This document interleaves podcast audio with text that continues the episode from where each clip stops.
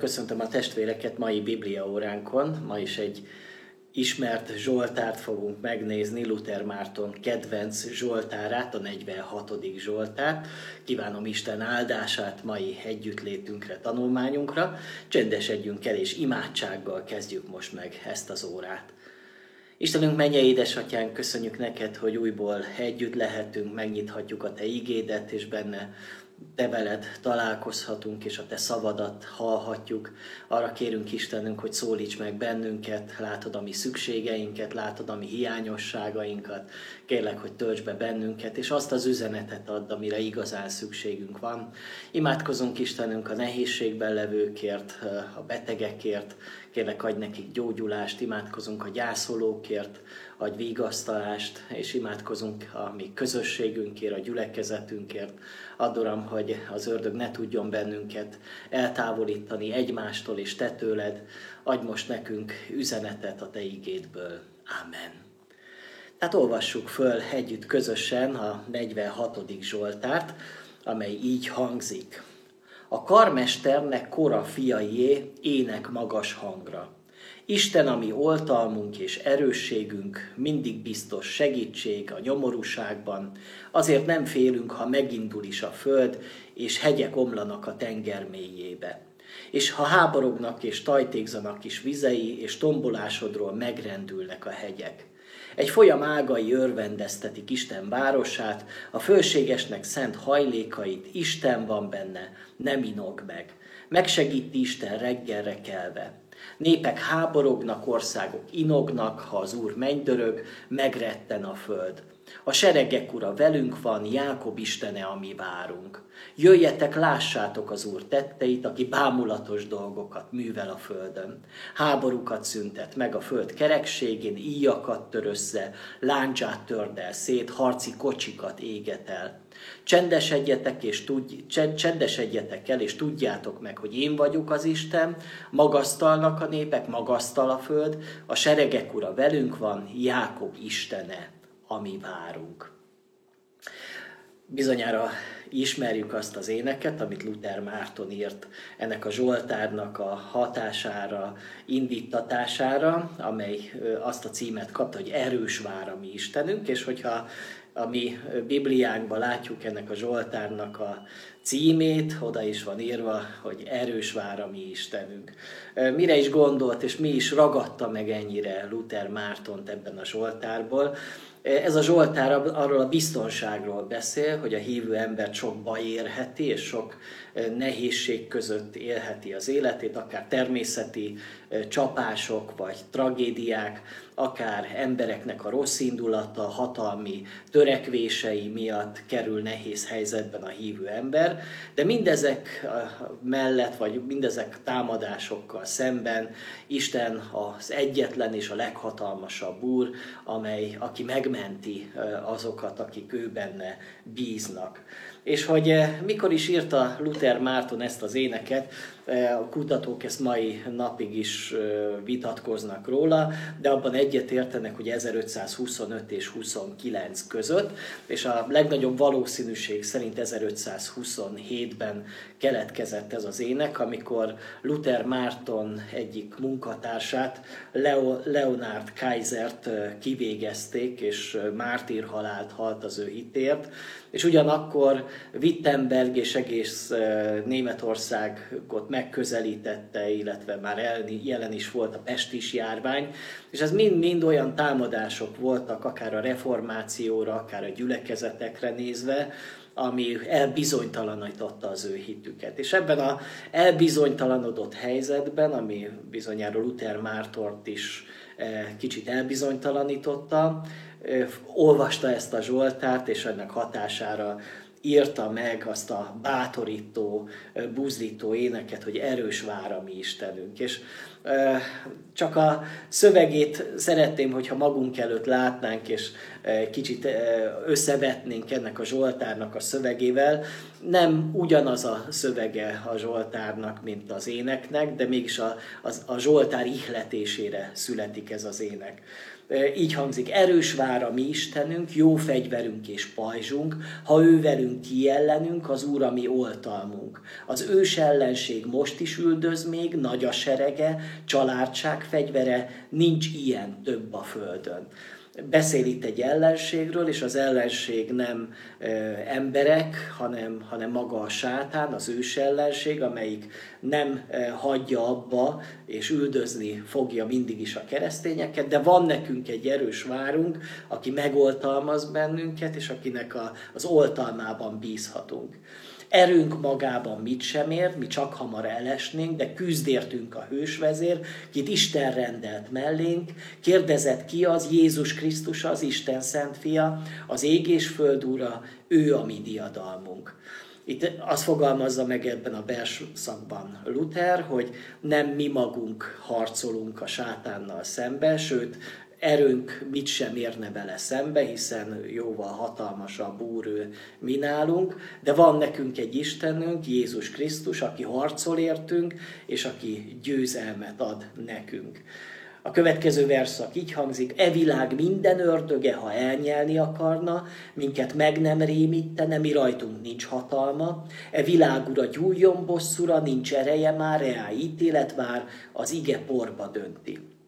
És valóban a világ minden ördöge támad bennünket, de tudhatjuk azt, hogy nincs sok hatalma, hiszen hamarosan vége lesz az ő hatalmának, és az Isten igényének nem tud ellenállni az ellenség. És a utolsó verszak így hangzik, az ige kőszálként megáll, megszégyenül, aki bántja, velünk az Úr táborba száll, szent lelkét ránk bocsátja, kincset, életet, hitves gyermeket mind elvehetik, mit érező nekik, miénk a mennyörökre. Ez egy nagyon szép hitvallás, amiben azt fogalmazza meg, hogy elérheti azt az ellenség, akár emberek révén, akár másmilyen támadás révén, hogy a hívő embernek akár a, a vagyonát elkoboz, elhozzák, akár a szeretteit elvegyék tőle, elszakítsák a szeretteitől, akár még az életét is elvehetik, de megfogalmazódik ma az, hogy semmi senki nem szakíthat el bennünket az Isten szeretetétől, mert a menny az a miénk, és mi erre tekintünk, és ebbe kapaszkodunk, ez a mi reménységünk. A hétvégén is az Isten tiszteleten a reménységről volt szó, ez a Zsoltár, illetve Luther éneke is a reménységről beszél, amely reménység nem a világi körülményeinkben, vagy éppen a e, körülmények változásában van, sokkal inkább az Isten megtartó kegyelmében és az üdvösségünkben. Most meg fogjuk hallgatni ezt az éneket, Luther énekét, egy modern feldolgozásban. Evangélikus fiatalok énekelték néhány évvel ezelőtt ezt az éneket.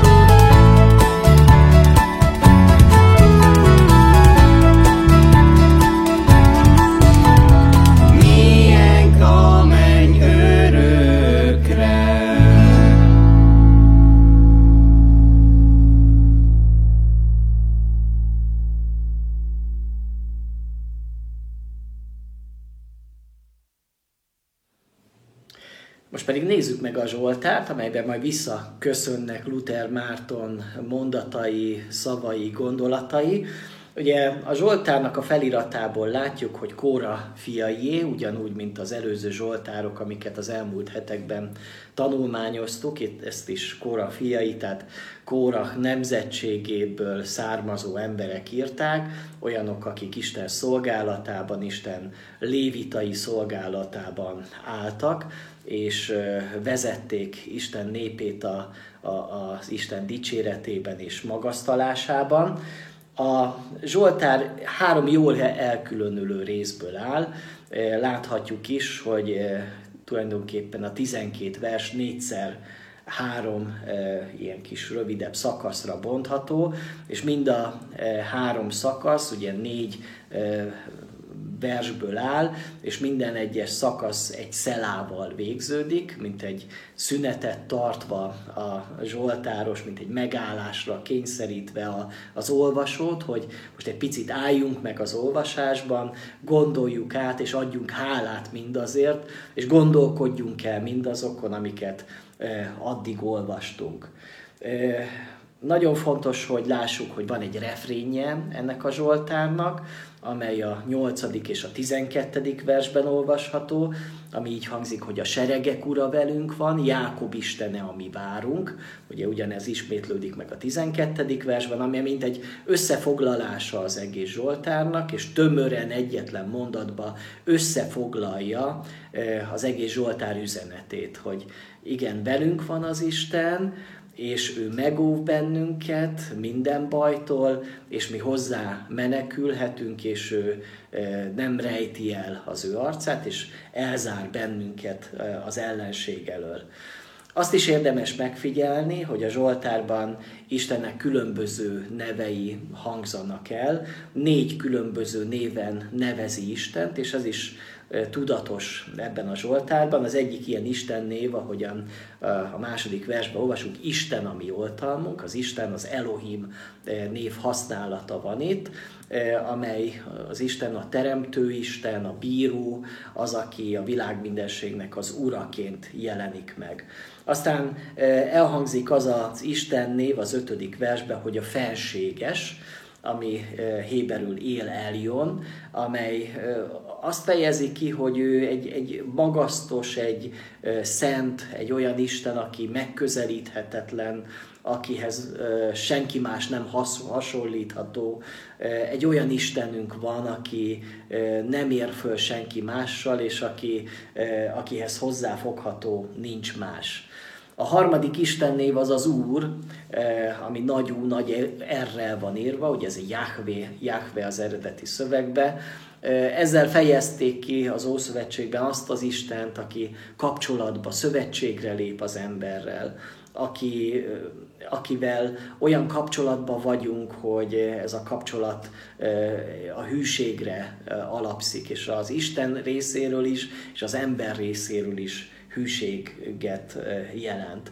A negyedik istennév pedig a seregek ura, itt is ugye Jáfet Szöváót, ami azt jelenti, hogy ő az az Isten, aki mögött hatalmas seregek állnak, itt gondolhatunk a, az angyali lényekre, de tulajdonképpen az egész teremtett világ az ő serege, minden, ami, amit ő teremtett, az mellette van, és ő érte harcol, és ő az, aki a legyőzhetetlen hadvezér, aki, akinek az ellensége biztos, hogy meg fog szégyenülni.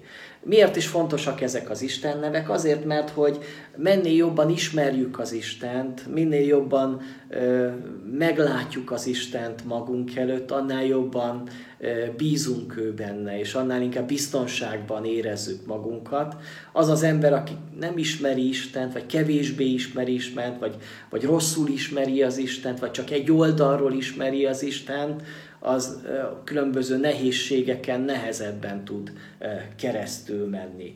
Hát ismerjük meg az Istent, és erre fel is szólít a Zsoltár, hiszen azt mondja, hogy jöjjetek, lássátok az Úr tetteit, aki bámulatos dolgokat művel a földön, vagy a 11. vers, hogy csendesedjetek el, és tudjátok meg, hogy én vagyok az Isten ismerjétek meg az Istent, lássátok meg az ő tetteit, ismerjétek föl azt, hogy kicsoda ő, és hogyha megismeritek őt, akkor már lesz reménység, akkor már belé tudtok kapaszkodni, akkor már meg tudtok birkózni az életnek minden nehézségével és kihívásával. Nagy kérdés az, hogy mikor is keletkezett ez a Zsoltár, mikor írták korai fiai, milyen életkörülmények között íródott ez a Zsoltár.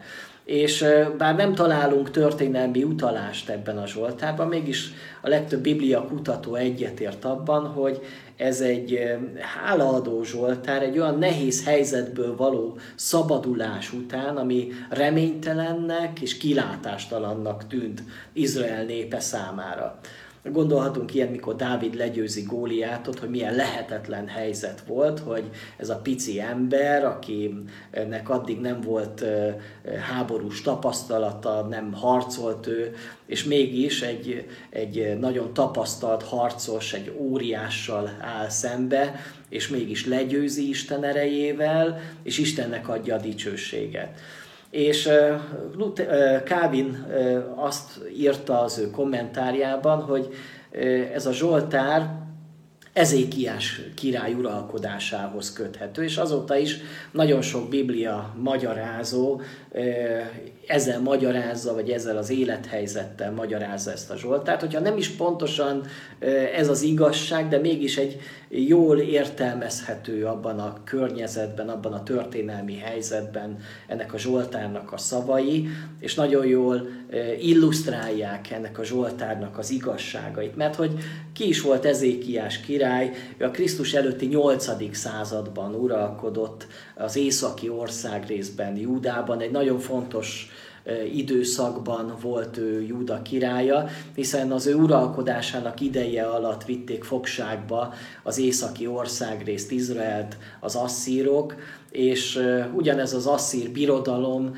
fenyegette aztán Júdát is, és egészen odáig, hogy Krisztus előtt 701-ben meg is jelentek az asszírok, az asszír hadsereg Jeruzsálem nek a, a közelében, és meg akarták támadni, le akarták igázni a várost, és ugyanúgy, ahogyan az északi ország részt, őket is fogságba akarták vinni. És akkor e, tulajdonképpen egy olyan csoda történt, ami Izrael történetének egyik legnagyobb csodája, lehet, hogy kevesebbet beszélünk róla, mint a, az exodusról, a kivonulásról, de mégis Izrael úgy élte meg ezt a helyzetet, mint egy ugyanolyan nagy csodát, mint ami akkor volt, amikor száraz lábbal átkeltek a Vörös-tengeren, és amikor megszabadultak egy 400 éve tartó rabszolgaságból. Mert hogy mi is történt akkor Ezékiás király idejében, három helyen is leírja a Biblia a történetet, a e, királyok második könyvének 18. 19. fejezete, a Krónikák második könyvének 32. fejezete, és Ézsaiás könyvének 36. 37. fejezete. Tehát nem is röviden ír erről a történetről, hanem elég hosszasan ír erről a történetről a Biblia, mert hogy ez egy annyira meghatározó élmény volt Izrael számára, amit évszázadokon keresztül mondtak, és mai napig is erőt nyernek belőle mindazok, akik ezeket az igéket olvassák, és rácsodálkozhatnak Isten hatalmas erejében. Mert hogy mi is történt, Sanhérib serege támadta meg Jeruzsálemet, és Sanhérib elkezdi gyalázni Izraelt és Izrael istenét, hasonló módon, mint a, a Góliát, a Filiszteus ugyanúgy gyalázta Istent, és ilyen szavakat mondott a királynak, illetve a népnek, hogy kiben bíztál, hogy fellázadtál ellenem, talán Egyiptomnak, ennek a törött nátszának a támogatásában bíztál, aki erre támaszkodik, annak belemegy a tenyerébe és átszúrja az, így jár Egyiptom királyával, a fáraóval mindazok, akik benne bíznak, vagy ezt mondjátok nekem, Istenünkben, az Úrban bízunk, de hiszen ő áldozó halmait és oltárait szüntette meg Ezékiás. Júdának és Jeruzsálemnek pedig megparancsolta, csak ezelőtt az oltár előtt boruljatok le itt Jeruzsálemben. Ugye mire utal itt uh, Sanhérib, a király, Asszír király, amikor ezeket a vádakat mondja, hogy Ezékiás király uralkodásának kezdetétől fogva azon törekedett, hogy megtisztítsa az országot a bálványoktól, és ezért kiirtotta az áldozóhalmokat, összetörte a bálványokat, és egyedül Izrael istenét, Jahve tiszteletét engedte meg az országba, helyreállította az Isten tiszteletet, a papságot is, az ünnepeket helyreállította, és tulajdonképpen ezt vádként mondja Sanhérib, hogy hát elpusztítottátok az isteneiteket, hát most kiben bíztok? Hát abban az Istenben bíznak, aki miatt elpusztították a többi istenséget. Aztán amikor e, arról beszél, hogy talán az Úr tudta nélkül vonultam fel ez ellen a hely ellen, hogy elpusztítsam. Az Úr parancsolta nekem, hogy vonuljak fel ez ellen az ország ellen, és pusztítsam el. Tehát még az Istenre is hivatkozik ez a pogány király, hogy az Isten engedte meg azt, hogy én ide felvonuljak, és az Isten engedi majd meg, hogy én elpusztítsalak téged, és fogságba vigyelek. És aztán e, fölhozza érvként még e, Asszíria király, hogy megmentették-e Samáriát az én kezemből. Ezeknek az országnak valamennyi istenek közül melyik tudta megmenteni országát az én kezemből. Tehát amikor felsorolja, hogy hány nép nem tudott ellenállni Asszíria támadásának, és nem tudta őket megvédeni a saját istenük, legutoljára említi Samáriát, vagyis Izraelt, hogy ők is Istenbe bíztak, és őket sem mentette meg az Úr. Persze tudjuk, hogy a északi országrész éppen azért került fogságba, mert hogy nem bíztak Izrael istenében, hogy elfordultak és inkább a baálokat, a bálványokat választottak, és bálványimádók voltak. És ezek után, amikor így gyalászkodott ez a idegen uralkodó asszír király, Sanhérib, akkor Ezékiás követeket küldött egy akkori profétához, Ézsaiáshoz, hogy Mit válaszol nekünk az Isten? Megadjuk magunkat, elfogadjuk ennek a királynak a, az ajánlatát, és valóban fogságba menjünk, és talán akkor életbe maradhatunk, vagy valami más üzen az Isten. És azt mondja erre Ézsaiás által az Isten, hogy ne ijedj meg azoktól a beszédektől, amelyeket hallottál, amelyekkel káromoltak engem, az asszír királynak a szolgái, íme én olyan lelket adok bele, hogy hírt halva visszatérjen országába, saját országába pedig kart által ejtem el. Ez volt Istennek a döntése, és utána történt a csodálatos szabadulás, hiszen amikor még azon az éjszakán ez történt, hogy azon az éjszakán eljött az Úr angyala, és levágott az asszír táborban 185 ezer embert, amikor reggel fölkeltek, mindenfelé csupa holtest volt, akkor Szanhéri Basszíria királya fölkerekedett, visszavonult Ninivébe, és ott is maradt. Egyszer aztán, amikor imádkozott Istenének, Niszróknak, a templomának a fiai, templomában a fiai, Adrammellek és Sárecet levágták karddal, maguk pedig elmenekültek Ararát földjére, utána fia Észarhardon lett a király. Értsük jól, valami történt a, a Asszír táborban. Egy éjszaka alatt 185 ezer ember halt meg. Ez egy hatalmas nagy szám, ha belegondolunk. Ez egy nagyvárosnyi ember, és valóban csupa holtest volt mindenütt. És annyira megrettent Asszíria királya, hogy elmenekült Jeruzsálem alól, vissza Ninivébe, és Ninivébe pedig őt magát is ugye megölték saját fiai ugye beteljesült rajta az a profécia, amit Ézsaiás mondott. És hogy ez milyen megtapasztalása volt Izraelnek, amikor egy lehetetlen helyzet volt, egy világbirodalom, amely jóval hatalmasabb volt Izraelnél és még Egyiptomnál is, a másik e, birodalomnál is sokkal hatalmasabb volt. Hát kihez menekült volna Izrael? Ez a pici kis ország, Júda, ez a már csak töredéke az országnak, hiszen az északi országrész már fogságba került. Vajon kivédi meg őket? És megtapasztalták, hogy az Isten megvédte őket.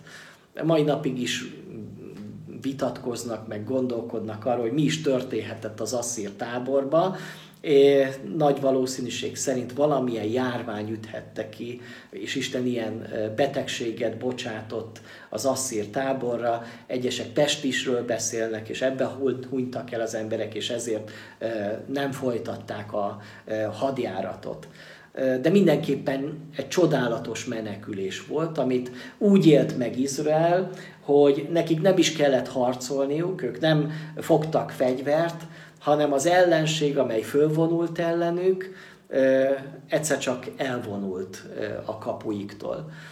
Érdekes egyébként, hogy a asszír feliratok szerint egészen máshogy írják le ezt a hadjáratot, ők dicsőséges hadjáratként számolnak be róla, mint hogyha legyőzték volna Jeruzsálemet.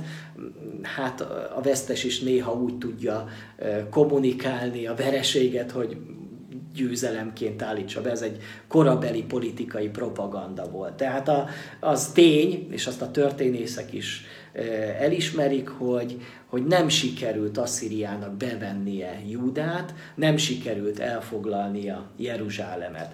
És nagy valószínűség szerint ebben az élethelyzetben születik ez a Zsoltár. Ennek a felismerése, ennek a csodája, hogy itt volt az ellenség, rettegtünk, féltünk, nem találtunk kiutat, és az Isten, mint egy falként állt oda, és megóvott bennünket, és mint egy bástyaként, erődítményként vette körül a Szent Várost, és nem volt hatalma felettünk az ellenségünknek. És ma, hogyha belegondolunk ezekbe a dolgokba, akkor ma nem idegen népek támadnak bennünket, hanem most éppenséggel ez a járványhelyzet, amely tombol a világba, és még mindig nem látjuk a végét, még halljuk a rossz híreket, most Indiából halljuk azt, hogy milyen sokan halnak meg, és milyen rettenetes állapotok vannak.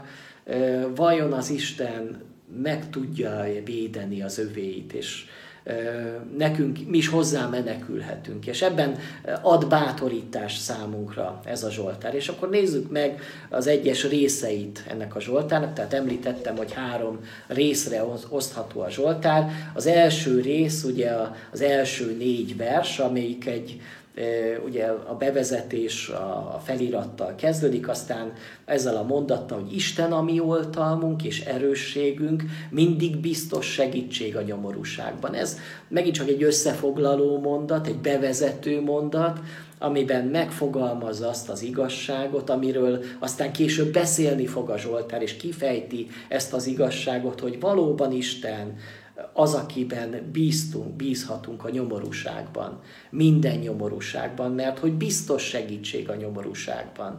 És kedves barátom, kedves testvérem, eh, hogyha most úgy érzed, hogy nyomorúságban van az életed, a nyomorúságos eh, a te életed, vagy környezeted, akkor itt van a megoldás, hogy, hogy nem emberekben bízunk, persze néha embereket használ az Isten arra, hogy szabadulást adjon, nem abban reménykedünk feltétlenül, hogy megváltoznak a körülményeink, hanem Isten a mi oltalmunk, ő az erősségünk, és ő a biztos segítségünk.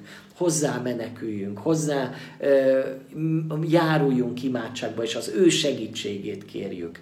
És aztán milyen nyomorúságról beszél ez az első szakasz, nem félünk, ha megindul a föld, a hegyek omlanak a tenger mélyére, háborognak, tajtékzanak a vizei, tombolásodról megrendülnek a hegyek. Itt a természetnek a, a csapásai jelennek meg.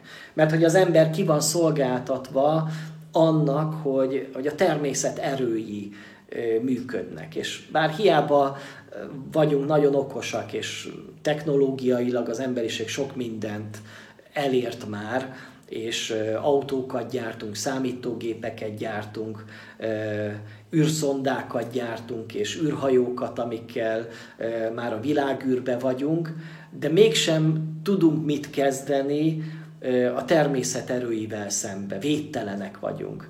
Amikor jön egy extrém időjárási jelenség, egy, egy vihar, egy hurikán, egy orkán, egy cunami, akkor bár lehet, hogy előre látjuk, de mégiscsak egy dolgot tudunk tenni, vagy elmenekülünk előle, vagy tehetetlenül nézzük azt a pusztítást, amit végeznek a ter- végez a természet ereje. Még kiszámíthatatlanabbak a földrengések, a vulkánkitörések, mert hogy ezeket még csak előre se látjuk, hanem hirtelen jön, és látjuk azt, hogy ez is milyen pusztításokat tud végezni a világban. És aztán lehet ide sorolni a természet erőihez a járványokat, a betegségeket, amikkel küzdünk és harcolunk, és vannak talán már eszközeink ehhez a harchoz, de mégis ez egy olyan harc, amiben néha mi maradunk alul, és ezt tapasztaljuk is, hogy, hogy nem lehetünk büszkék, és nem lehetünk elbizakodottak, hogy mi már megszelidítettük azt a környezetet, amiben élünk, és nem érhet bennünket a környezetből semmilyen bántalom, hanem igenis kiszolgáltatottak vagyunk, ugyanúgy, mint 2000 évvel ezelőtt, vagy 5000 évvel ezelőtt az ember, hiába a, a technológiai fejlettség és előrehaladás, és valószínűleg ez így is lesz a, a jövőben is. De mit tudunk tenni a természet erejével szembe, hogy félünk, rettegünk tőle, hogy, hogy várjuk, hogy egyszer csak velünk is megtörténik valami csapás, vagy pedig Istenhez menekülünk. És ebben a helyzetben is arra bátorít minket a Zsoltár, hogy igen, biztos menedék az Isten, mert hogy Isten ura a természet erőinek, és amikor Jézus Krisztus itt járt a földön, akkor be is, be is mutatta ezt, ahogyan lecsillapította Jézus a tengert, a hánykolódó tengert. Hát ezt ki tudja megtenni hiába tudományos előrehaladás. Nem tudja a tudomány azt elintézni, hogy a háborgó tenger egyszer csak lecsillapodjon. Ez csak egyedül Isten képes erre. Vagy hogy Jézus Krisztus járt a vizen, amivel azt akarta bemutatni, hogy ő ura a természet erei fölött. És ma is Isten ura a természet erejének. És hogyha az Isten azt mondja, hogy csillapodjon le a tenger, hogy csituljanak el a viharok, akkor az el fog csitulni. Ezért menekülünk oda az Istenhez, és az ő kezébe tesszük le a mi életünket, ami, eh, ami, ami, ami jövőnket, ami családunkat, és mindenünket, és benne bízunk. A második szakaszban eh, egy másik kiszámíthatatlan erőt eh, mond el a Zsoltáros, és ezek a kiszolgáltat, ezek a hatalmak, ezek emberi hatalmak, itt népek háborognak, országok inognak, ha az Úr mennydörög, megretten a föld, a seregek ura velünk van, Jákob Istene, ami várunk. Hát kik ezek a, a népek, akik háborognak, vagy akik országok inognak? Itt a, azok a hatalmi erőkről beszél, amik mozgatják ezt a világot, mint gazdasági hatalmak, mint politikai hatalmak, nemzeteknek különböző érdekei, amiket mi, sokszor mi nem is látunk, és nehezen tudjuk átlátni, hogy vajon mi mozgatja a világpolitikai eseményeket. Vannak, akik összeesküvés elméleteket hisznek vagy gyártanak, és azt mondják, hogy valamilyen háttérhatalom működteti ezt a világot, és azt talán nem is mindig látjuk, csak különböző beavatottak láthatják. Míg a társadalom tudósok azt mondják, hogy gazdasági, hatalmi érdekek vannak, amik megfogalmazódnak, és amik mozgatják a, világnak az eseményeit, akár politikai, ideológiai érdekek, és ezeknek a, a, az érdekkülönbségeknek az összeütközésében látjuk a világ történelmi eseményeket, de ezek is olyan kiszámíthatatlan dolgok. Ma azt látjuk, hogy viszonylag békesség van a világban, de ez annyira könnyen megváltozhat ez a helyzet, bármikor újból háborúság gyúlhat, akár melyik hatalmi érdek miatt, vagy akár mi miatt. Ma is vannak olyan diktátorok a világban, akik hatalmat akarnak, vagy követelnek maguknak, és mások élete felett uralkodnak. És vannak a kis emberek, akik nem tudják befolyásolni a történelem menetét, ők kiszolgáltatottjai annak, ami történik velük és történik körülöttük. Ugye legtöbben így vagyunk ezzel mi is, hogy bár halljuk a hírüket, tudjuk azt, hogy mi történik a világban, de nincsenek eszközeink arra, hogy mi befolyásoljuk a világ menetét hogy mi döntéseket hozzuk. A döntéseket felettünk hozzák, a döntéseket nélkülünk hozzák. Igaz, hogy demokráciában élünk, de mégsem, mégsem a mi szavunk, ami meghatározó, sokkal inkább hatalmi érdekek azok, amik mozgatják ezt a világot. De ugyanakkor fel kell ismernünk azt, hogy minden hatalom mulandó. Hol van már az az asszír birodalom, amelyik akkor veszélyeztette Izraelt? Hol van az a nagy Sándor, aki, aki leigázta a félvilágot? Vagy hol van Róma, a római birodalom? Az is megszűnt már. És aztán szorolhatnánk tovább azokat a diktátorokat, akik megjelentek a történelem során. Napóleon, vagy Hitler, vagy Stálin, mind-mind hatalmaskodtak a világ felett egy ideig, aztán megöregedtek és meghaltak. Vagy ha nem is öregedtek meg, mert nem természetes halállal haltak meg, de meghaltak. És vége lett a hatalmuknak. És ugyanígy minden diktátornak az ideje az lejár. És minden hatalmi törekvésnek egyszer vége lesz. Egy hatalom és egy uralom áll örökké, szilárdan, és az Isten hatalma. És az meg nem inog. És Istennek a hatalma felette áll, minden világi, politikai, gazdasági hatalom fölött. És Isten trónját nem veszélyeztetik ezek a hatalmak, hanem Isten hozza a végső döntést. Sőt, Isten fogja megítélni minden hatalmat, eh, amely eh, a Földön eh, megnyilvánul. Hiszen Beszél egy másik városról, ugye a népek háborognak és országok inognak, meg sok minden történik, de itt van ezzel szemben egy város, az Isten városa az, amelynek folyamai ágai örvendeztetik az Isten városát, és a felségesnek szent hajlékait. Isten van benne, nem inog meg, megsegíti Isten reggelre, reggelre kelve. Hát melyik városról beszél itt a Zsoltár? Mondhatnánk azt, hogy ez Jeruzsálem, de hát Jeruzsálemben soha nem volt olyan folyam, amelynek két ága lett volna.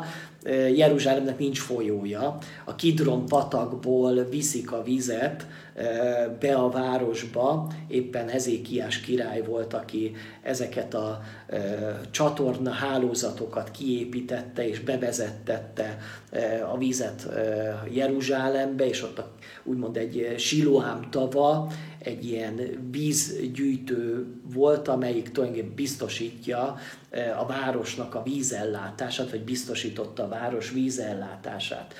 Ez egy olyan város, amely nem a Földön létezik. Ez a mennyei Jeruzsálem. A jelenések könyvének 22. fejezete ír arról a városról, ami az égből száll alá, és ez a mennyei Jeruzsálem. És akkor azt írja a jelenések könyve 21. fejezet. És láttam új jeget és új földet, mert az első ég és az első föld elmúlt, és tenger sincs többé. És a szent várost, az új Jeruzsálemet is láttam, amit alászáll a mennyből, az Istentől felkészítve, mint egy mennyasszony, aki férje számára van felékesítve. A 22. fejezetben ezt írja erről a városról és ezután megmutatta nekem az élet vizének folyóját, amely ragyogó, mint a kristály, és az Isten és a bárány trónusából ered. A város főútjának közepén a folyó két ága között van az életfája, amely tizenkétszer hoz termést, minden egyes hónapban megadja termését, és a falevelei a népek gyógyítására szolgálnak, és nem lesz átok többé a városon, hanem az Isten és a bárány trónusa lesz benne, szolgái imádják őt. És itt is ugye erről a városról beszél, ahol van egy folyam, amelynek ágai örvendeztetik az Isten városát, ugye ugyanígy ez a folyam, ami két ágra szakaz, és amelynek ágai között ott van az életnek a fája, és ott van a fenségesnek a hajléka, és ott van az Istennek a trónusa, ugyanúgy, ahogy a jelenések könyvében is olvasunk. És mit mutat be ez, ez az ige számunkra? Egyrészt arról beszél, hogy van a világi uralmak, amik, amik mulandóak, amik törékenyek, amik most hatalmaskodnak, és amik most befolyásolják az életünket. De van egy másik hatalom. Az a hatalom, ami Isten hatalma, amely nem mulandó, ami örök, és amely végül győzedelmeskedni fog és mi ehhez az uralomhoz, ehhez a hatalomhoz, ehhez a királysághoz tartozunk.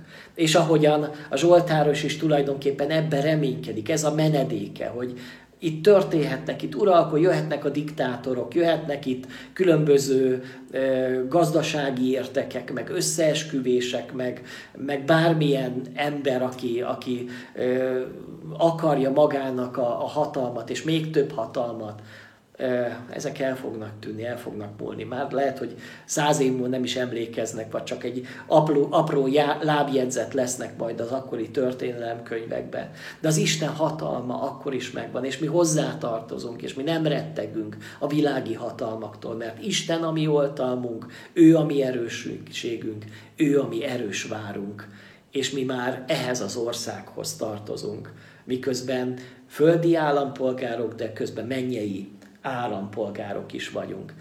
És a harmadik szakasz ennek a Zsoltárnak, amelyben két felhívás is van, majd erről szeretnék még beszélni, de itt arról az élethelyzetről beszél, ami háborúkról szól, hogy háborúkat szüntet meg a földkerekségén, íjat tör össze, láncsát tört el szét, harci, harci kocsikat éget el.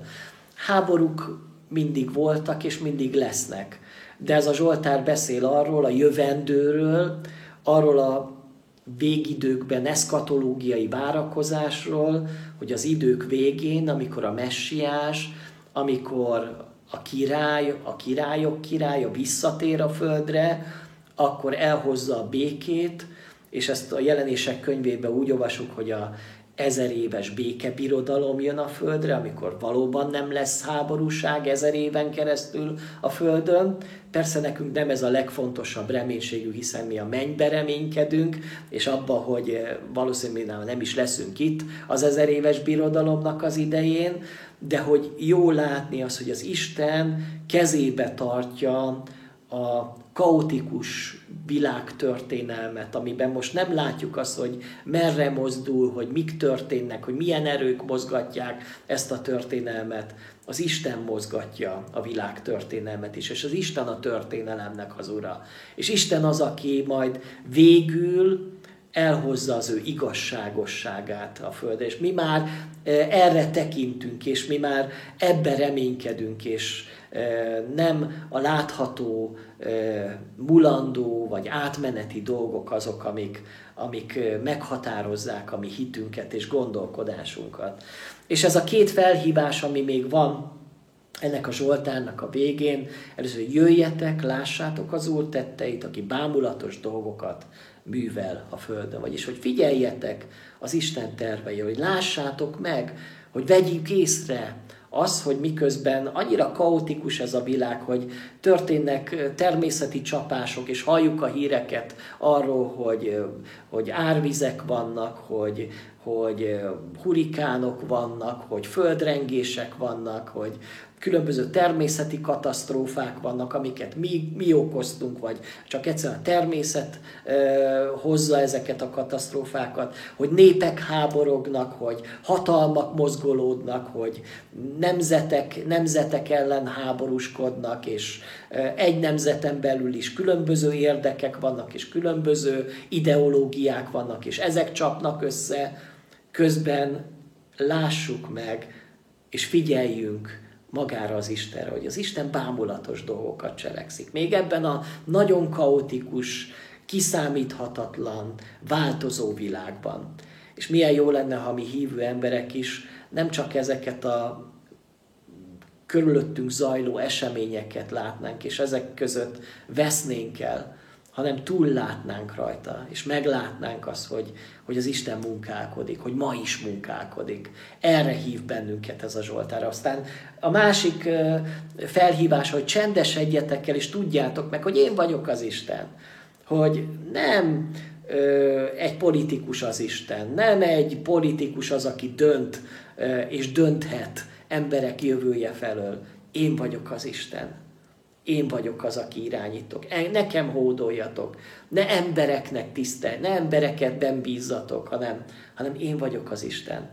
Felhívás, ami abból adódik, hogy lássunk túl a körülményeken, lássunk túl a pillanatnyi ö, állapotokon, amiket látunk, hallunk, híreket, akár a járványhelyzeten túl is, vegyük észre, hogy az Úr ma is cselekszik, és bámulatos dolgokat művel, és hogy ismerjük el, hogy egyedül Isten az Úr, és hogy magasztaljuk őt, dicsőítsük őt. Hát szerintem egy csodálatos Zsoltár nem véletlenül ihlette meg Luther Mártont, akinek sok nehézségen kellett keresztül menni, sok támadásba volt része. Volt, amikor bezárták őt várba, volt, amikor tanács elé hurcolták, és ott kényszerítették volna tanainak a visszavonására, gyakran még az életét is veszélyeztették, vagy a, vagy a barátainak az életét veszélyeztették, akkor is tudott feltekinteni az örökkévaló Istenre, és kimondani azt, hogy erős vár a mi Istenünk nem rettegünk és nem félünk. Hát kívánom ezt, kedves testvérek, hogy mi is tudjunk minden körülmények között a nyomorúság idejében is feltekinteni az Istenre, segítségül hívni az ő nevét. Tegyük ezt most is, csendesedjünk el és imádkozzunk. Istenünk, köszönjük neked ezt a Zsoltárt, és köszönjük neked azt a megtapasztalást, amiben ez megszülethetett, hogy a Zsoltáros megtapasztalta, hogy te biztos menedék vagy, és biztos segítség vagy a nyomorúság idején, és hoztad a szabadulást akkor, amikor olyan reménytelennek tűnt. És így bízunk benned is most is, amikor járványhelyzet van a világon, amikor uh, halljuk a rossz híreket, és halljuk a, az embereknek a betegségét, a halálát, és sok gyászt uh, látunk magunk körül, és talán mi is rettegünk attól, hogy mi is elkaphatjuk a betegséget, vagy mi szeretteink, vagy más rossz dolgokról is hallunk, akár természeti katasztrófákról, akár a világban történő politikai mozgolódásokról, vagy ideológiai mozgolódásoktól, és nem is igazán értjük, hogy milyen erők ezek, amik mozgatják ezt a világot.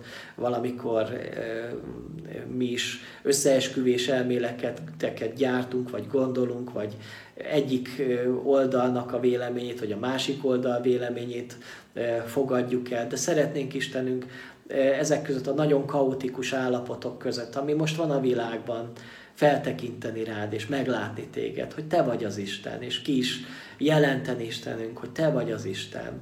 És bármennyire is nagy ez a világ, és bármennyire is érthetetlen ez a világ, és kiszámíthatatlan, a te uralmad az soha meg nem inog, és a te országod az biztos, hogy eljön, és mi oda vágyunk, Istenünk, abba az országba, abba a városba, ahol te uralkodsz, és ahol a te trónusod ott van, és ahol ott van az életnek a fája, és a, a, a, ott van, a, a, amely megtermi a gyümölcsét az évnek minden hónapjába. Úrunk, kérlek, segíts nekünk, mindannyiunknak, a nagy nyomorúságoknak az idejében is feltekinteni erre a reménységre. Amen. Testvérek, most még egy éneket hallgassunk meg. Ez az ének a Szegedi házaspár küldte el számunkra, az ének címe Tudom, az Úrnak terve van velem. Én azt gondolom, hogy ez nagyon jól illeszkedik a mai Zsoltárunkhoz, és elgondolkodtató ennek a szövege. Énekeljük közösen ezt az éneket.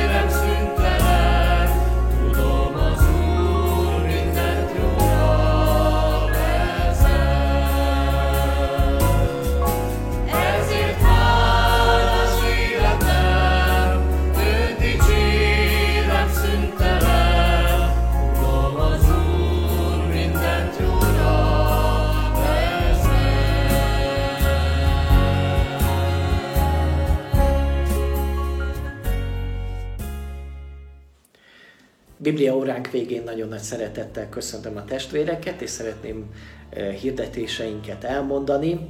Ezen a héten is lesz lehetőség találkozásra, már személyes találkozásra is néhány csoportban.